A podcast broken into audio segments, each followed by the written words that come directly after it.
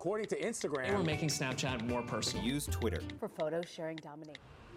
غالبا لما يتبنى العالم أنواع جديدة من التكنولوجيا ينقسم الناس إلى قسمين قسم يعتقد أنه هذه التكنولوجيا راح تحسن العالم بشكل كبير وسحري وجزء آخر يعتقد أنه هذه التكنولوجيا راح تسبب هلاك المجتمع بالكامل نعتقد أن الإنسان عندما يكون واعي تزيد قدرته على الموازنة بين الاثنين ولكن لما يختل هذا التوازن تظهر لنا ظاهرة جديدة وهي الإدمان. في الأغلب إنك تستمع لهذا البودكاست من خلال جوالك. هو دائما معك وخيارك الأول لما تبحث عن معلومة جديدة أو تتواصل مع أحبابك.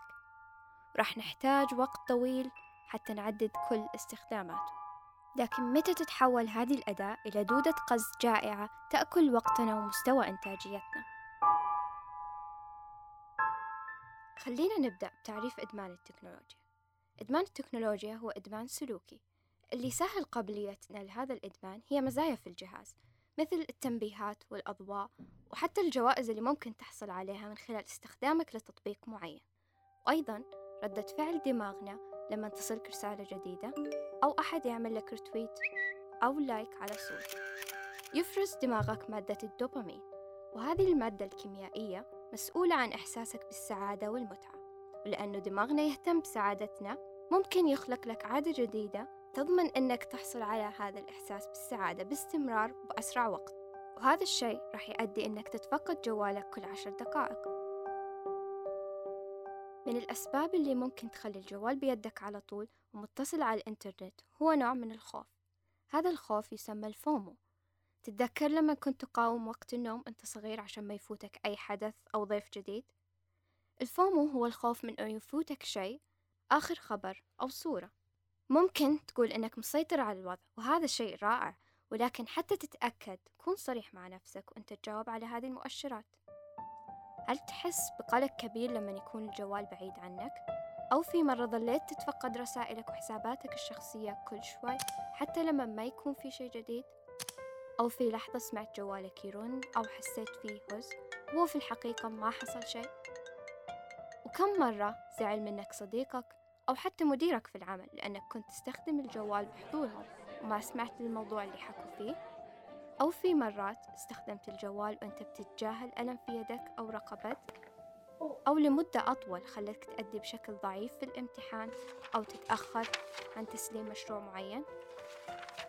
إذا جاوبت على أكثر من سؤال بنعم فممكن تكون بحاجة أنك توقف للحظة وتراجع طريقة استخدامك للجوال. كيف تبدأ تتغير؟ جزء كبير من التخلص من الإدمان يعتمد عليك أنت ومدى وعيك بذاتك وقدرتك على التحكم. حنقترح لك بعض التغييرات البسيطة اللي ممكن تعملها في يومك واللي راح تغير عاداتك بشكل إيجابي. أول شيء ممكن إنك تحدد وقت معين تتفقد فيه الرسائل والحسابات. وإذا حسيت إنه تحتاج أحد أو في هذه الحالة تطبيق يسهل عليك العملية متوفر العديد من التطبيقات والموجودة روابطها في قسم الوصف وحسابنا على تويتر. ممكن تساعدك هذه التطبيقات بقياس مدة استخدامك للجوال وتنظيمها. وممكن تستبدل منبه الجوال بالمنبه التقليدي. بهذه الطريقة أنت تقلل اعتمادك على الجوال وتحسن نومك. وآخر شيء حاول إنك توقف خدمة التنبيهات أو نظمها لبعض التطبيقات. ممكن إنك تحذف بعض التطبيقات نهائياً وتعتمد على استخدامها من الكمبيوتر. إذا اتبعت بعض هذه الخطوات راح تلاحظ تغيير في حياتك لكن بنفس الوقت أنت راح تواجه مقاومة كبيرة لأن الجزء الثاني يعتمد على مطوري التطبيقات والأجهزة الذكية أنفسهم. التطبيقات ومواقع التواصل الاجتماعي مصممة حتى تجذب انتباهك وتظل تستخدمها مو بس في وقت حاجتك لكن على طول.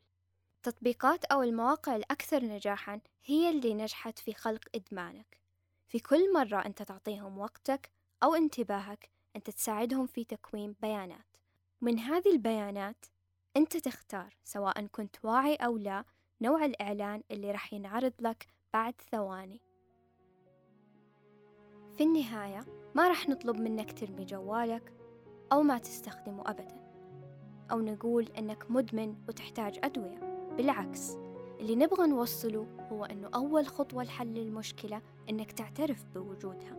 وبعدها تتبع الخطوات البسيطة اللي راح تعمل فرق كبير في يومك. بإمكانك تقلل استخدامك للجوال بالحلول اللي ذكرناها أو تبتكر حلول خاصة فيك وبنمط حياتك. الجوال أخذ من وقتك الكثير. وراح يظل ياخذ من وقتك في المستقبل. لكن دائما تذكر أنه في كثير من الأمور في الحياة أكثر أهمية وقيمة تستحق أنك تقدم وقتك لها.